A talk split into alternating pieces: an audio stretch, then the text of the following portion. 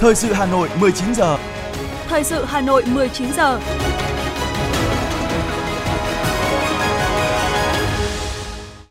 Thanh Hiền và Quang Huy xin được đồng hành cùng quý thính giả trong 45 phút của chương trình thời sự tối nay, ngày 26 tháng 12. Chương trình có những nội dung chính sau đây. Thủ tướng chủ trì phiên họp chính phủ xây dựng pháp luật tháng 12 năm 2022. Hà Nội kỷ niệm 50 năm chiến thắng Hà Nội Điện Biên Phủ trên không. Xuất cấp hơn 107.000 tấn gạo hỗ trợ các địa phương. Nâng cao chất lượng dân số để phát triển bền vững. Phần tin thế giới có những thông tin Nga sẵn sàng đàm phán với tất cả các bên liên quan trong cuộc xung đột tại Ukraine. Hàng chục người bị ngộ độc ở Serbia sau khi tàu chở ammoniac bị chật bánh. Sau đây là nội dung chi tiết sẽ có trong chương trình. Thưa quý vị và các bạn, sáng nay Thủ tướng Chính phủ Phạm Minh Chính đã chủ trì phiên họp chính phủ thường kỳ chuyên đề xây dựng pháp luật tháng 12 năm 2022. Thủ tướng Phạm Minh Chính cho biết, xây dựng pháp luật, hoàn thiện thể chế là một trong ba đột phá chiến lược, là trọng tâm ưu tiên được chính phủ tập trung đầu tư quyết liệt, tổ chức thực hiện. Năm 2022, Chính phủ tổ chức 9 phiên họp chuyên đề về xây dựng pháp luật, chính sách cho ý kiến, thông qua đối với 40 dự án đề nghị xây dựng luật, số lượng phiên họp dự án đề nghị luật nhiều nhất trong những năm qua. Tại phiên họp, Chính phủ xem xét dự án luật sửa đổi, bổ sung một số điều của luật Công an Nhân dân và đề nghị xây dựng các luật, luật sửa đổi, bổ sung luật các tổ chức tín dụng, luật căn cước công dân sửa đổi, luật công nghiệp quốc phòng an ninh và động viên công nghiệp – luật công nghiệp công nghệ số, luật quy hoạch đô thị và nông thôn. Tại phiên họp, Chính phủ nghe tờ trình tóm tắt dự thảo, cơ quan chủ trì soạn thảo giải trình, tiếp thu ý kiến thẩm định, nghe báo cáo thẩm tra các luật, đề nghị xây dựng luật, đồng thời dành thời gian thảo luận, đóng góp ý kiến làm rõ các nội hàm, chỉnh sửa, bổ sung nội dung dự thảo luật, đề nghị xây dựng luật Thưa quý vị và các bạn, sáng nay, thành phố Hà Nội phối hợp cùng Bộ Quốc phòng đã tổ chức trọng thể lễ kỷ niệm 50 năm chiến thắng Hà Nội Điện Biên Phủ trên không. Tham dự buổi lễ có đồng chí Võ Văn Thường, Ủy viên Bộ Chính trị, Thường trực Ban Bí thư, đồng chí Đinh Tiến Dũng, Ủy viên Bộ Chính trị, Bí thư Thành ủy Hà Nội, Đại tướng Phan Văn Giang, Ủy viên Bộ Chính trị, Bí thư Quân ủy Trung ương, Bộ trưởng Bộ Quốc phòng cùng các đồng chí lãnh đạo Trung ương và thành phố. Phản ánh của phóng viên Lưu Hường trình bày diễn văn kỷ niệm ôn lại những ngày tháng hào hùng 50 năm về trước của thủ đô và đất nước, Bí thư Thành ủy Hà Nội Đinh Tiến Dũng nói: Trong thời khắc thiêng liêng và xúc động này, với niềm biết ơn vô hạn, chúng ta thành kính tưởng nhớ Chủ tịch Hồ Chí Minh vĩ đại, người sáng lập, lãnh đạo và rèn luyện Đảng ta, lãnh tụ muôn vàn kính yêu của dân tộc Việt Nam, anh hùng giải phóng dân tộc, danh nhân văn hóa thế giới. Chúng ta thành kính tưởng nhớ và tri ân sâu sắc các vị tiền bối cách mạng, các anh hùng liệt sĩ, đồng chí, đồng bào ta đã anh dũng hy sinh, cống hiến trọn đời mình cho sự nghiệp cách mạng của Đảng, cho sự nghiệp giải phóng dân tộc, thống nhất đất nước, xây dựng và bảo vệ Tổ quốc Việt Nam xã hội chủ nghĩa. Ngày 14 tháng 12 năm 1972, Tổng thống Mỹ Nixon phê chuẩn mở cuộc tập kích đường không chiến lược vào Hà Nội mang mật danh Linebacker 2. Trong chiến dịch này, đế quốc Mỹ sử dụng những vũ khí tiến công chiến lược hiện đại nhất với quy mô, tính chất ác liệt nhất nhằm hủy diệt Hà Nội, gây sức ép với chúng ta trên bàn đàm phán Paris. Trải qua 12 ngày đêm chiến đấu, từ ngày 18 đến ngày 29 tháng 12 năm 1972, quân và dân miền Bắc đã bắn rơi tổng cộng 81 máy bay các loại, trong đó có 34 máy bay B-52, 5 máy bay F-111, 21 máy bay F-4, 12 máy bay A-7, 1 máy bay F-105, 4 máy bay AD-6, 1 máy bay trực thăng HH-53, 1 máy bay không người lái, bắt sống nhiều giặc lái, hoàn thành xuất sắc nhiệm vụ chiến lược. Bí thư Thành ủy Đinh Tiến Dũng nêu rõ. Chiến thắng đã làm nức lòng đồng bào, chiến sĩ cả nước và nhân loại tiến bộ, được thế giới biết đến với tên gọi Hà Nội Điện Biên Phủ trên không. Là kỳ tích có 102 mang tầm vóc lịch sử ở thế kỷ 20, bản hùng ca trói lọi trong lịch sử chống giặc ngoại xâm giữ nước của dân tộc Việt Nam. Đó là chiến thắng của chính nghĩa, kết tinh lòng yêu nước, tinh thần tự tôn dân tộc, sức mạnh đại đoàn kết toàn dân tộc là đỉnh cao trí tuệ và bản lĩnh Việt Nam, làm sáng ngời chủ nghĩa anh hùng cách mạng của nhân dân ta, cổ vũ, động viên, thắp sáng niềm tin cho nhân loại tiến bộ trên thế giới đấu tranh vì hòa bình, độc lập dân tộc, dân chủ, tiến bộ và công bằng xã hội. Hà Nội được bạn bè quốc tế ngợi ca là thủ đô của lương tri và phẩm giá con người. Nhớ lại những ngày tháng hào hùng đó, Trung tướng Anh Hùng Phạm Tuân cho biết, bộ đội radar và tên lửa đã vượt lên mọi khó khăn ác liệt, vừa cơ động kịp thời phòng tránh, đánh trả hiệu quả, vừa phát huy tinh thần thông minh, sáng tạo tuyệt vời của con người Việt Nam, tích cực phối hợp nghiên cứu, vạch nhiễu, tìm thù, thử lửa thành công, xây dựng nền cách đánh máy bay chiến lược B-52 bộ đội không quân tranh thủ ngày đêm để huấn luyện bay, rèn luyện tinh thần và kỹ năng chiến đấu, sáng tạo và thực hành thành thạo chiến thuật, bí mật tiếp cận, tấn công bất ngờ, thoát ly thật nhanh, nhằm tiêu diệt các loại máy bay tiêm kích, cường kích, máy bay chỉ huy, dẫn đường, gây nhiễu, nhất là máy bay ném bom chiến lược B-52, hạn chế thấp nhất tổn thất về phi công và máy bay ta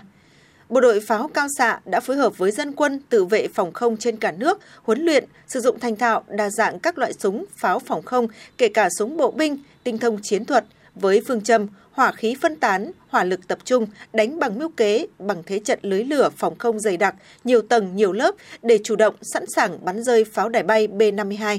Trung tướng Phạm Tuân cho biết. Chiến thắng Hà Nội Điện Biên Phủ trên không là thắng lợi to lớn, xuất sắc toàn diện cả về quân sự, chính trị, ngoại giao, cả về chiến dịch, chiến thuật và kỹ thuật, thể hiện khả năng to lớn của bộ đội phòng không không quân trong hiệp đồng tác chiến các lực lượng ờ, phòng không ba thứ quân tạo nên sức mạnh tổng hợp bảo vệ miền Bắc, bảo vệ thủ đô thân yêu của chúng ta. Lễ kỷ niệm 50 năm chiến thắng Hà Nội Điện Biên Phủ trên không thêm một lần nữa khẳng định Chiến thắng Hà Nội Điện Biên Phủ trên không là một kỳ tích trong lịch sử, làm sáng ngời chủ nghĩa anh hùng cách mạng và bản lĩnh tầm cao trí tuệ con người Việt Nam, khẳng định vai trò lãnh đạo sáng suốt tài tình của Đảng, Nhà nước ta, là minh chứng hùng hồn cho sức mạnh vô địch của khối đại đoàn kết toàn dân tộc, là một kỳ tích từ sức mạnh tổng hợp toàn dân, từ thế trận lòng dân. Đối với Đảng bộ, quân và dân thủ đô, chiến thắng Hà Nội Điện Biên Phủ trên không mãi mãi là niềm tự hào, một biểu tượng rực rỡ của hào khí Thăng Long Hà Nội ngàn năm văn hiến, anh hùng trong thời đại mới, thời đại Hồ Chí Minh.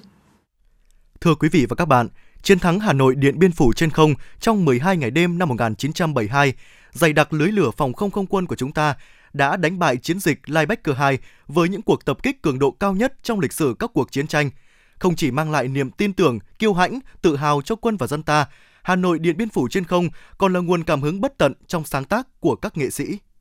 50 năm đã trôi qua, nhưng chiến thắng Hà Nội Điện Biên Phủ trên không đã đi vào lịch sử dân tộc ta như một chiến thắng trói lọi, một kỳ tích vô song của thế kỷ 20. Chiến thắng vĩ đại này là sự minh chứng hùng hồn về sức mạnh của văn hóa Việt Nam, là chiến thắng của ý chí, bản lĩnh khí phách Việt Nam, chiến thắng của lòng tự hào, tự tôn, tự trọng của đức hy sinh cao thượng Việt Nam. Đã ngoài 90 tuổi, nhưng họa sĩ Ngọc Linh không quên giây phút được chứng kiến B-52, vũ khí tối tân của đế quốc Mỹ thời bấy giờ, bị bộ đội ta bắn rơi trên đường phố Hoàng Hoa Thám, Hà Nội. Niềm tự hào đã thôi thúc ông vẽ bức tranh sơn dầu B-52 cỡ lớn. Đây là bức tranh đầu tiên vẽ về chiến thắng B-52. Hiện bức tranh được lưu trữ tại Trung tâm Lưu trữ Quốc gia và xuất hiện trong nhiều cuộc trưng bày. Họa sĩ Ngọc Linh nhớ lại tôi được chứng kiến là khi đó tôi đương làm cái phim đội dốc ở số 4 thì kê thì cái đêm hôm bắn rơi thì tôi đứng ở ngay ờ, ở, ở trên cái, cái nhà thủy phi cơ ở, của, của xưởng phim truyện đấy thì bắn rơi luôn. Cái máy bay thì nó rơi trên đường Hoàng Hoa Thám. Sáng sau tôi vẽ cái, cái đó và về tôi vẽ cái sân dầu lớn. Mình vẽ cái lúc nó máy bay B52 nó còn có chữ USA nó rơi cả đuôi nó còn bánh xe nữa tôi vẽ để ghi cái dấu ấn lần đầu tiên mình được nhìn thấy cái máy bay B-52 rơi tan xác tôi thấy là ờ, rất là tự hào bởi vì bộ đội cụ Hồ giỏi quá. Những con rồng lửa rung mãnh của lưới lửa phòng không, không quân trên bầu trời thủ đô đã đánh lại và đánh thắng các cuộc tập kích dày đặc với quy mô tham gia hàng trăm lượt máy bay Mỹ mỗi đêm đã trở thành tứ thơ, giai điệu nhạc vượt thời gian. Đó là Hà Nội niềm tin và hy vọng của nhạc sĩ Phan Nhân. Phi đội ta xuất kích, nghệ sĩ nhân dân Tường Vi. Hà Nội những đêm không ngủ. Hay Hà Nội Điện Biên Phủ trên không, nhạc sĩ Phạm Tuyên. Cánh cụt, cánh què, nhạc sĩ Dân Huyền. Không quân ta ra đi, nhạc sĩ Triều Dâng. Hay Tên lửa ta đánh rất hay của nhạc sĩ Huy Thục. Trong đó chất chứa biết bao tự hào, tin yêu, gửi gắm như tâm sự của nhạc sĩ Huy Thục. Thì sáng 27, nó ném bom ở Khâm Thiên thế sau đó thì là tôi ờ, viết cái tên lửa ta đánh rất hay tôi cũng nói đến cái đau của thằng mỹ. Là thế này, trên thế giới này không dám ai đánh pháo đài bay, mà chỉ có tên lửa việt nam. Cho nên trong này nói câu là quật cổ bọn pháo đài bay ngay giữa thủ đô. Nó hay vậy cho đó. Bọn pháo đài bay mà quật cổ bọn pháo đài bay ngay giữa thủ đô. Mà năm cánh cửa ô siết chặt vòng vây, bắt bao nhạc lái thì đau quá. Đấy. Đến mãi sau này, những suy tư, chiêm nghiệm về 12 ngày đêm ấy vẫn là nguồn cảm hứng, nỗi chăn trở in dấu trong tác phẩm của nhiều nghệ sĩ. Cố nhạc sĩ Phú Quang, một người dân phố Khâm Thiên, nơi tiếng dương cầm trong căn nhà đổ, ghi dấu tội ác mùa đông năm 1972, từng chia sẻ. Cạnh nhà tôi, nhà của ông thợ cắt tóc của ông là tổ trưởng dân phố. Thì 26 người trong nhà ông chết hết, chỉ còn mỗi bà mẹ là một năm nó là 73 tuổi thì bà cầm một cái hòn gạch vỡ. Và bà cứ nhìn tất cả mọi người mang xác con cháu từ trong nhà ra. Và bà không khóc và đứng như một pho tượng ấy, không có đau đớn nào hơi như thế. Nóc phố mồ côi mùa đông mảnh trăng mồ côi mùa đông là tất cả là gì? Tôi chỉ nghĩ là tất cả những cái hình ảnh ấy lấy từ cái bà cụ mà cái bà đứng bất động.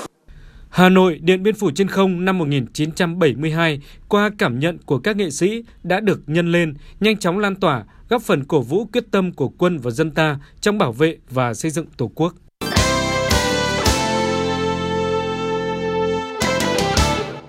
Thưa quý vị các bạn, chiều nay, Ủy viên Bộ Chính trị, Bí thư Thành ủy Đinh Tiến Dũng, Bí thư Đảng ủy Bộ Tư lệnh Thủ đô chủ trì hội nghị ra nghị quyết lãnh đạo thực hiện nhiệm vụ năm 2023. Phát biểu kết luận hội nghị, Bí thư Thành ủy Đinh Tiến Dũng, Bí thư Đảng ủy Bộ Tư lệnh Thủ đô nhấn mạnh, năm 2023, tình hình thế giới khu vực dự báo tiếp tục diễn biến nhanh phức tạp. Bí thư Thành ủy yêu cầu Bộ Tư lệnh Thủ đô tiếp tục quán triệt sâu sắc, tổ chức thực hiện tốt nhiệm vụ quân chủng quốc phòng theo quan điểm nghị quyết Đại hội Đảng các cấp, nghị quyết 15 của Bộ Chính trị về phương hướng nhiệm vụ phát triển thủ đô đến năm 2030, tầm nhìn đến năm 2045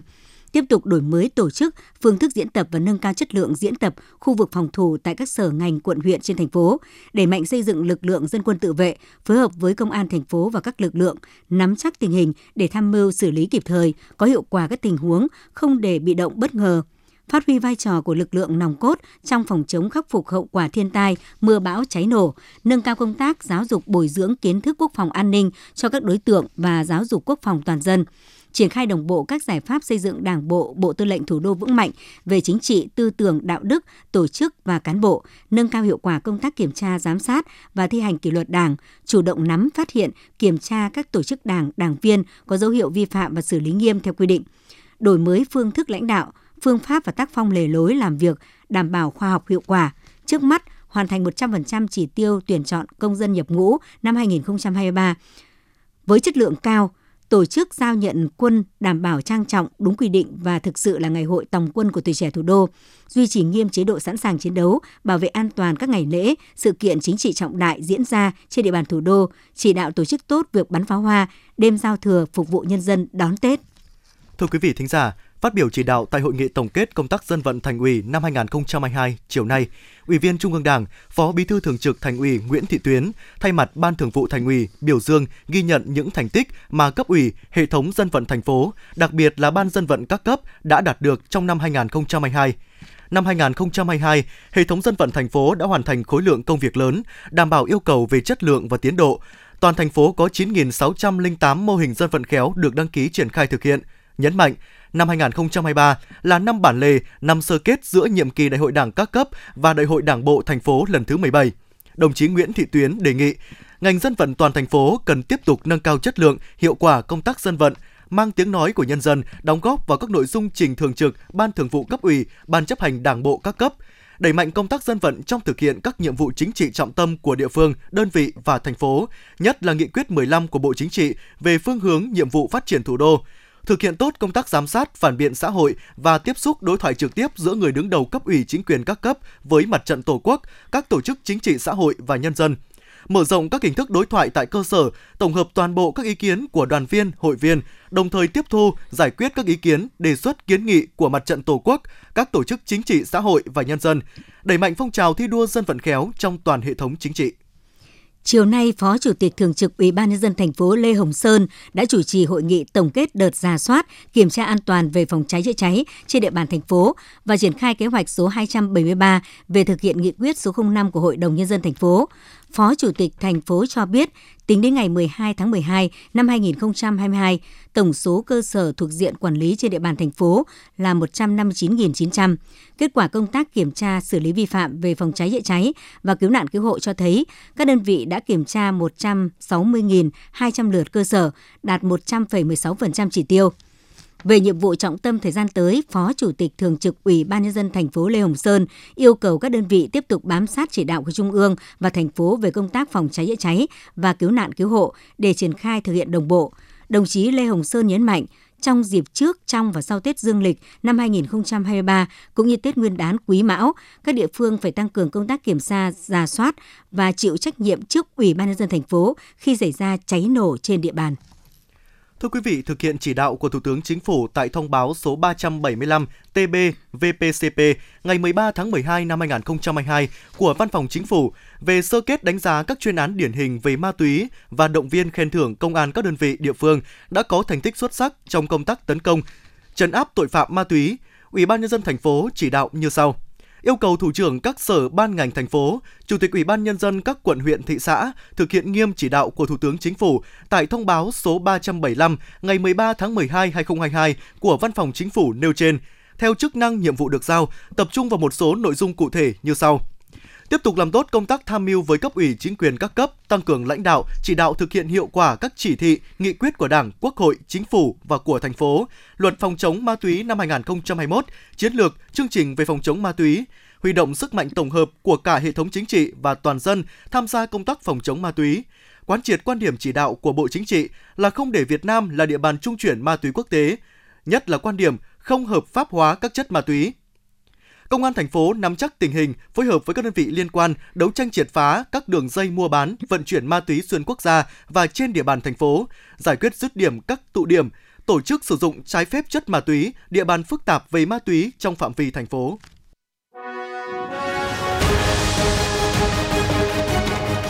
Thời sự Hà Nội, nhanh, chính xác, tương tác cao. Thời sự Hà Nội, nhanh, chính xác, tương tác cao.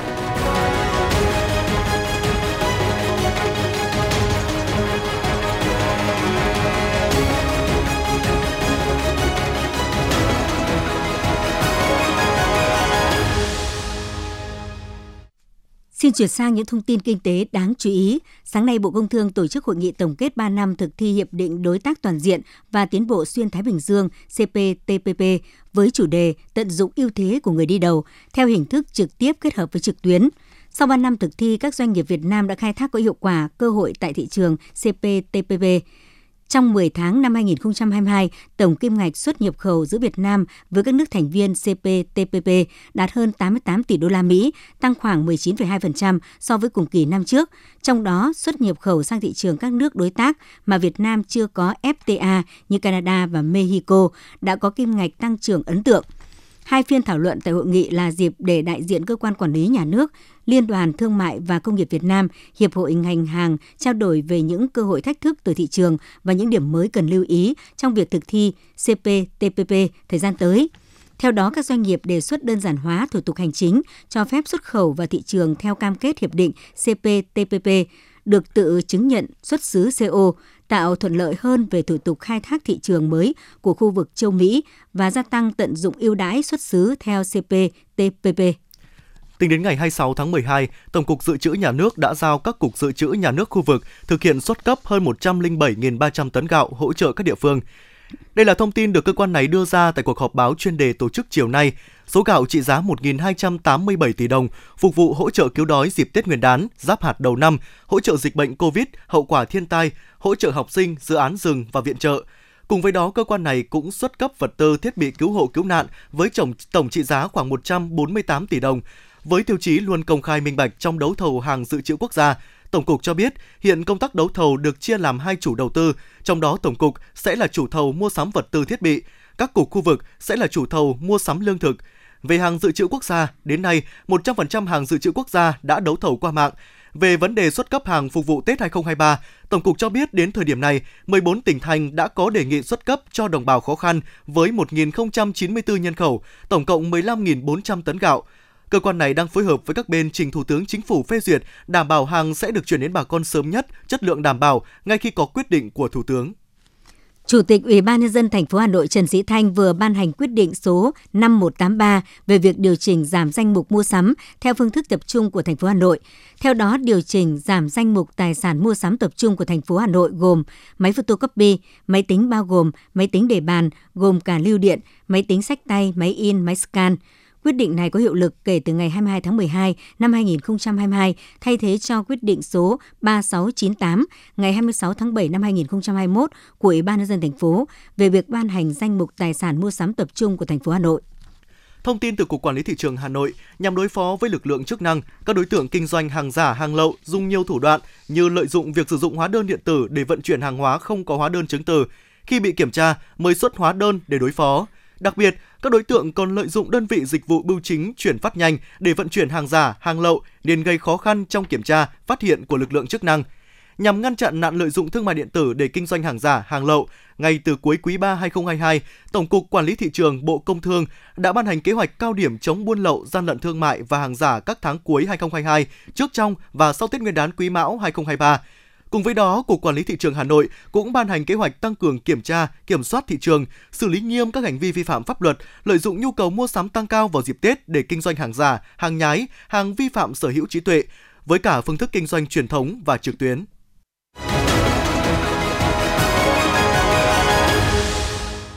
Xin tiếp tục với những thông tin đáng chú ý khác. Sáng nay, Tổng cục Dân số Kế hoạch hóa gia đình tổ chức lễ meeting kỷ niệm Ngày Dân số Việt Nam 26 tháng 12. Theo báo cáo của Tổng cục Dân số Kế hoạch hóa gia đình, trong thời gian qua, tốc độ gia tăng dân số đã được khống chế thành công. Mức sinh thay thế được duy trì trong suốt 16 năm qua. Thêm vào đó, chất lượng dân số được cải thiện về nhiều mặt. Tuổi thọ trung bình tăng nhanh, đạt 73,6 tuổi vào năm 2021 và cao hơn so với mức trung bình của khu vực Đông Nam Á. Tình trạng suy dinh dưỡng tử vong ở bà mẹ trẻ em giảm mạnh. Năm 2022, dân số Việt Nam đạt hơn 99 triệu người, muộn hơn 10 năm so với dự báo. Tình trạng mất cân bằng giới tính khi sinh tăng nhanh đã ở mức nghiêm trọng. Mức thông thường của tỷ số này là 104 đến 106 bé trai trên 100 bé gái. Trong khi đó, năm 2022, tỷ số này ở nước ta là 113,7 bé trai trên 100 bé gái.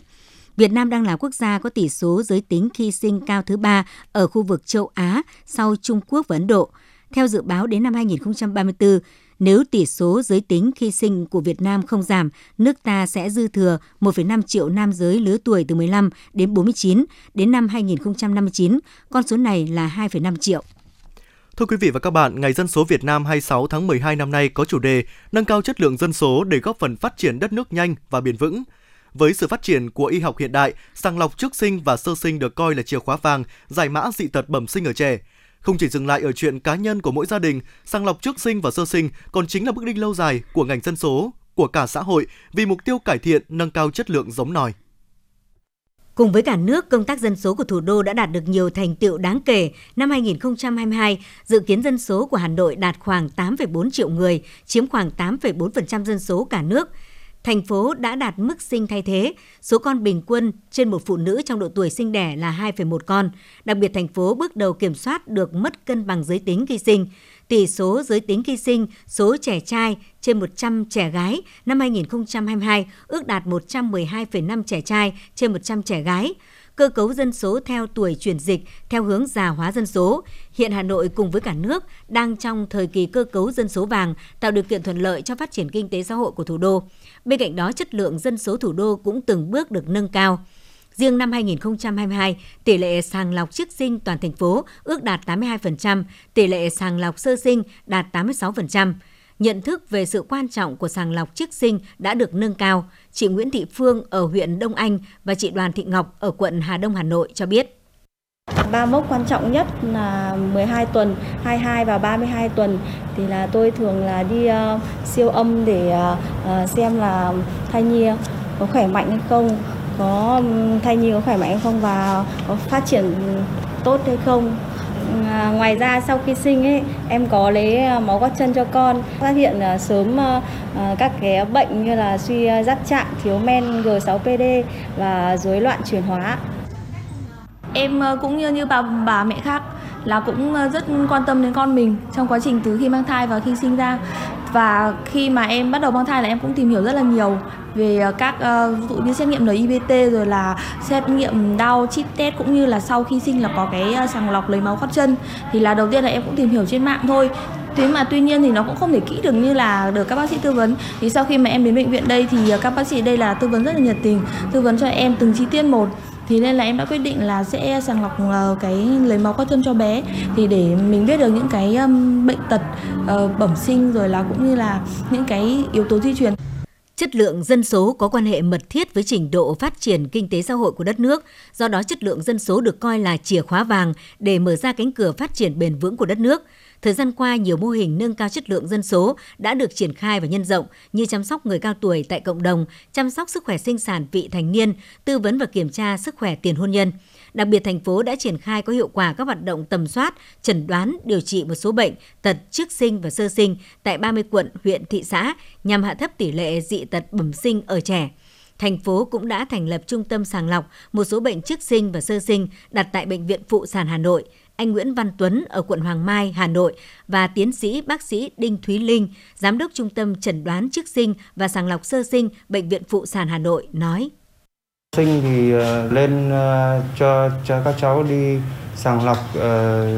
lên đo thính lực rồi là lấy máu gót chân để làm sao nếu mà có trường hợp uh, xấu xảy ra thì các bác sĩ có thể phát hiện sớm để mà kịp thời mà chữa cho các cháu để các cháu sau này có một sức khỏe khỏe mạnh khám sàng lọc trước sinh cũng như chẩn đoán trước sinh hiện nay thì không thể phát hiện hết được các cái bệnh lý của thai nhi. Chính vì thế nên là cái sàng lọc sơ sinh hết sức là quan trọng. Lấy máu gót chân cho trẻ sơ sinh thì có thể phát hiện được rất nhiều các cái bệnh rối loạn à, chuyển hóa của trẻ à, và đặc biệt là trong đấy có những cái bệnh lý rất hay gặp như là bệnh suy giáp bẩm sinh hay thiếu men D6PD và những bệnh lý này nếu như phát hiện sớm và chúng ta điều trị kịp thời thì trẻ sẽ có một cuộc sống à, khỏe mạnh. Trong giai đoạn hiện nay, công tác dân số trên địa bàn thủ đô đang đứng trước những khó khăn thách thức mới. Nguyên nhân là do quy mô dân số lớn, địa bàn dân cư rộng, tỷ lệ sinh con thứ ba có giảm nhưng chưa ổn định. Hơn nữa chất lượng dân số còn chưa tương xứng với tiềm năng của thủ đô. Vì vậy trong giai đoạn tới, cần tiếp tục lãnh đạo chỉ đạo và triển khai thực hiện các hoạt động nâng cao chất lượng dân số thủ đô. Mặt khác, Tỷ số giới tính khi sinh của thành phố có xu hướng giảm nhưng vẫn còn ở mức cao. Ông Tạ Quang Huy, Tri Cục trưởng Tri Cục Dân số Kế hoạch hóa Gia đình Hà Nội nói. Còn hiện tại thì thành phố ta đang tập trung vào ba nhóm giải pháp quan trọng. Thứ nhất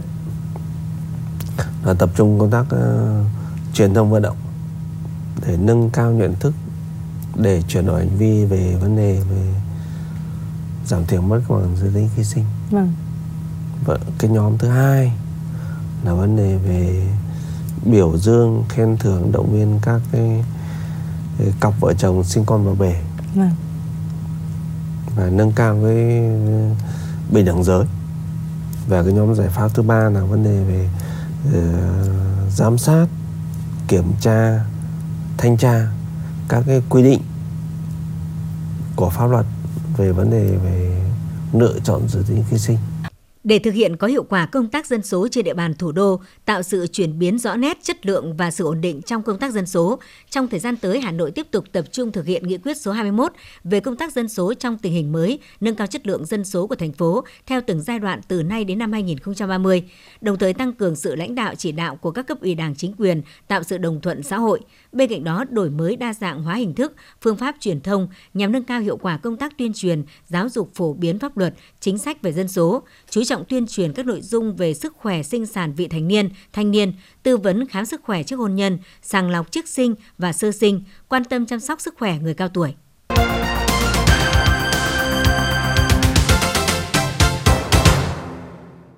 Tiếp tục với những thông tin đáng chú ý.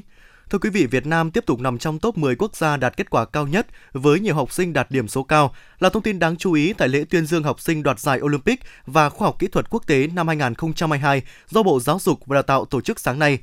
Năm nay, Việt Nam đã cử 7 đoàn học sinh giỏi với 38 lượt học sinh tham gia các kỳ thi Olympic quốc tế. Kết quả, 100% học sinh dự thi đều đoạt giải, gồm 13 huy chương vàng, 12 huy chương bạc, 8 huy chương đồng và 5 bằng khen.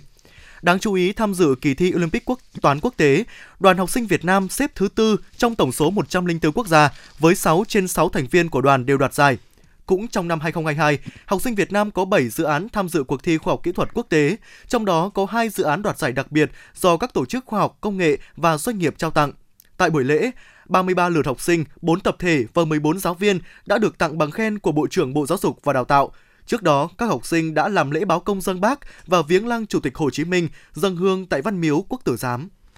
Theo thông tin từ Bộ Giáo dục và Đào tạo, Thanh tra Bộ vừa xử phạt hành chính 78 trường đại học tuyển sinh vượt chỉ tiêu năm 2021. Việc xử lý vi phạm các trường tuyển sinh vượt chỉ tiêu được Thanh tra Bộ Giáo dục và Đào tạo thực hiện hàng năm nhằm bảo đảm chất lượng và sự công bằng nghiêm túc trong triển khai công tác tuyển sinh của các nhà trường. Qua thống kê, năm 2021 có ngành của một trường đại học đã tuyển vượt chỉ tiêu gần 1.400%. Việc nhiều trường tuyển vượt chỉ tiêu sẽ gây khó khăn cho hệ thống lọc ảo, làm nhiễu hệ thống tuyển sinh, ảnh hưởng tới quyền lợi người học. Ngoài ra, nhiều trường còn bị xử lý vi phạm vì tuyển sinh không đúng đề án, đã xác định và công khai dù chưa tuyển sinh vượt chỉ tiêu tối đa theo năng lực. Mức xử phạt cao nhất được áp dụng là 150 triệu đồng với tổ chức và 75 triệu đồng với cá nhân. Để chuẩn bị cho kỳ tuyển sinh đại học cao đẳng ngành giáo dục mầm non năm 2023, Bộ Giáo dục Đào tạo đề nghị các cơ sở đào tạo nghiên cứu kỹ quy định liên quan để tổ chức thực hiện tại đơn vị mình nhằm đảm bảo đúng quy định pháp luật, bảo đảm quyền tự chủ, tự chịu trách nhiệm. Sáng nay, Hội Cựu chiến binh thành phố Hà Nội tổ chức hội nghị tổng kết công tác hội và phong trào thi đua cựu chiến binh gương mẫu năm 2022. Năm 2022, các cấp hội đã quán triệt nghiêm túc các nghị quyết của cấp ủy Đảng, bám sát nhiệm vụ chính trị của địa phương và chỉ đạo của Hội Cựu chiến binh cấp trên, phát huy trách nhiệm chủ động sáng tạo gương mẫu tổ chức thực hiện có hiệu quả các nhiệm vụ, công tác xây dựng, bảo vệ Đảng, chính quyền, thực hiện quy chế dân chủ ở cơ sở, phối hợp tham gia giữ vững an ninh chính trị, trật tự an toàn xã hội ở địa phương, nhất là dịp lễ Tết, tham mưu phối hợp tổ chức tốt việc tổng kết 20 năm thực hiện nghị quyết 09 về tăng cường sự lãnh đạo của Đảng đối với công tác cựu chiến binh Việt Nam trong giai đoạn cách mạng mới. Tổ chức thành công Đại hội đại biểu cựu chiến binh thành phố lần thứ 7, nhiệm kỳ 2022-2027. Phong trào cựu chiến binh giúp nhau giảm nghèo, làm kinh tế giỏi được đẩy mạnh và phát huy hiệu quả, thường xuyên chăm lo tổ chức tốt các hoạt động nghĩa tình đồng đội, các tổ chức hội hoạt động vững mạnh, hiệu quả, góp phần hoàn thành nhiệm vụ phát triển kinh tế xã hội, đảm bảo an ninh quốc phòng của thủ đô. Sáng nay, Bộ Lao động Thương binh và Xã hội đã tổ chức hội nghị tổng kết một số chính sách hỗ trợ người lao động và người sử dụng lao động gặp khó khăn do đại dịch COVID-19 năm 2021 theo nghị quyết số 68 của Chính phủ với sự tham dự của lãnh đạo các bộ ngành có liên quan. Kết quả thực hiện tính đến ngày 30 tháng 6 năm 2022, cả nước đã hỗ trợ cho hơn 36,4 triệu người lao động, 394.000 đơn vị sử dụng lao động và 508.000 hộ kinh doanh với tổng số tiền là khoảng 45,6 nghìn tỷ đồng. Trong những ngày cuối của năm 2022, Bộ Lao động Thương binh và Xã hội sẽ tiếp tục đôn đốc chỉ đạo một số tỉnh thành phố hiện chưa hoàn tất việc chi trả chế độ cho các đối tượng, yêu cầu phải hoàn thành nhiệm vụ này trước ngày 31 tháng 12 năm 2022.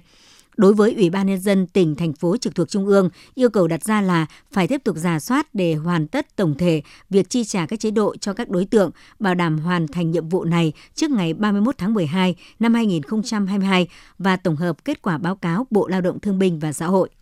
Chiều nay tại Hà Nội, Bộ Nội vụ tổ chức họp báo cung cấp thông tin định kỳ cho báo chí về kết quả triển khai công tác trong năm 2022, dự kiến một số nhiệm vụ trọng tâm trong năm 2023 Thứ trưởng Bộ Nội vụ Nguyễn Duy Thăng chủ trì họp báo. Trong năm 2022, với phương châm hành động, đoàn kết, kỷ cương, gương mẫu, đổi mới, hiệu quả, Bộ Nội vụ đã luôn bám sát mục tiêu đường lối của Đảng, quan điểm chỉ đạo điều hành của Chính phủ, Thủ tướng Chính phủ cùng cả hệ thống chính trị xây dựng và hoàn thiện thể chế, đề xuất sửa đổi bổ sung nhiều chính sách quan trọng nhằm tháo gỡ khó khăn, khai thông những điểm nghẽn trong quá trình tổ chức thực thi chính sách, Năm 2023, Bộ Nội vụ đề ra phương châm hành động đoàn kết, kỷ cương, gương mẫu, đổi mới, sáng tạo, hiệu quả nhằm tạo sự thay đổi và chuyển biến tích cực trên các lĩnh vực của ngành nội vụ, tập trung vào 10 nhóm nhiệm vụ giải pháp trọng tâm, trong đó quyết tâm triển khai đồng bộ, quyết liệt, hiệu quả việc sắp xếp đơn vị hành chính cấp huyện, cấp xã giai đoạn 2022-2025 phần đấu hoàn thành trong 2 năm 2023-2024 để ổn định tổ chức đại hội đảng các cấp vào năm 2025 đồng thời đẩy mạnh việc thành lập các đơn vị thành hành chính đô thị gắn với nâng cao chất lượng đô thị, thúc đẩy tốc độ đô thị hóa theo chủ trương của Đảng và phù hợp với quy hoạch vùng địa phương. Thưa quý vị các bạn, vào thời gian cuối năm, nhu cầu đi lại của người dân tăng cao nên công tác đảm bảo trật tự an toàn giao thông, trong đó có việc tích cực tuyên truyền phổ biến giáo dục pháp luật về an toàn giao thông với người dân luôn được các lực lượng chức năng của huyện Quốc Oai chú trọng triển khai thực hiện nhằm giảm thiểu tối đa những thiệt hại về người và tài sản do các vụ tai nạn giao thông gây ra. Với ba tuyến đường lớn chạy qua địa bàn gồm đại lộ Thăng Long, quốc lộ 21A, tỉnh lộ 421B, tình hình mất trật tự an toàn giao thông, trật tự đô thị huyện Quốc Oai dịp cuối năm dự báo sẽ có nhiều diễn biến phức tạp. Nhằm phòng ngừa và giảm thiểu tai nạn giao thông trên địa bàn, Ủy ban nhân dân huyện Quốc Oai và 21 xã thị trấn đã có nhiều giải pháp quyết liệt. Một trong những giải pháp quan trọng được Ban An toàn Giao thông huyện Quốc Oai tập trung chỉ đạo thực hiện đó là tăng cường tuyên truyền, nâng cao ý thức chấp hành luật giao thông đường bộ tới đông đảo mọi tầng lớp nhân dân trên địa bàn. Chỉ đạo lực lượng cảnh sát giao thông, công an huyện đẩy mạnh tuần tra kiểm soát và xử lý nghiêm các trường hợp vi phạm về an toàn giao thông, xây dựng văn bản chỉ đạo Ban an toàn giao thông các xã, các tổ chức hội đoàn thể tăng cường tuyên truyền tuần tra, kiểm soát và giải quyết các vấn đề liên quan đến an toàn giao thông bằng nhiều hình thức như lực lượng cảnh sát giao thông phối hợp với Ủy ban nhân dân các xã phổ biến luật giao thông đường bộ trên hệ thống loa truyền thanh, tăng cường tối đa lực lượng, phương tiện đẩy mạnh công tác tuần tra kiểm soát, tăng ca thời gian có mặt trên đường vào lúc cao điểm và ban đêm. Lực lượng chức năng kịp thời phát hiện và xử lý các lỗi vi phạm có nguy cơ cao gây ra tai nạn giao thông như chạy quá tốc độ, chở quá số người quy định, quá nồng độ cồn, không đội mũ bảo hiểm, tăng cường kiểm soát và xử lý hành vi vi phạm chở hàng quá tải trên đường. Ông Nguyễn Văn Đức, Phó Chủ tịch Ủy ban nhân dân xã Tân Hòa, huyện Quốc Oai cho biết. Thực hiện cái đề án 197 là cũng đã có đoàn của công an đi kiểm tra. Thứ nhất là về trật tự an toàn giao thông, thứ hai là kiểm tra các cái điều kiện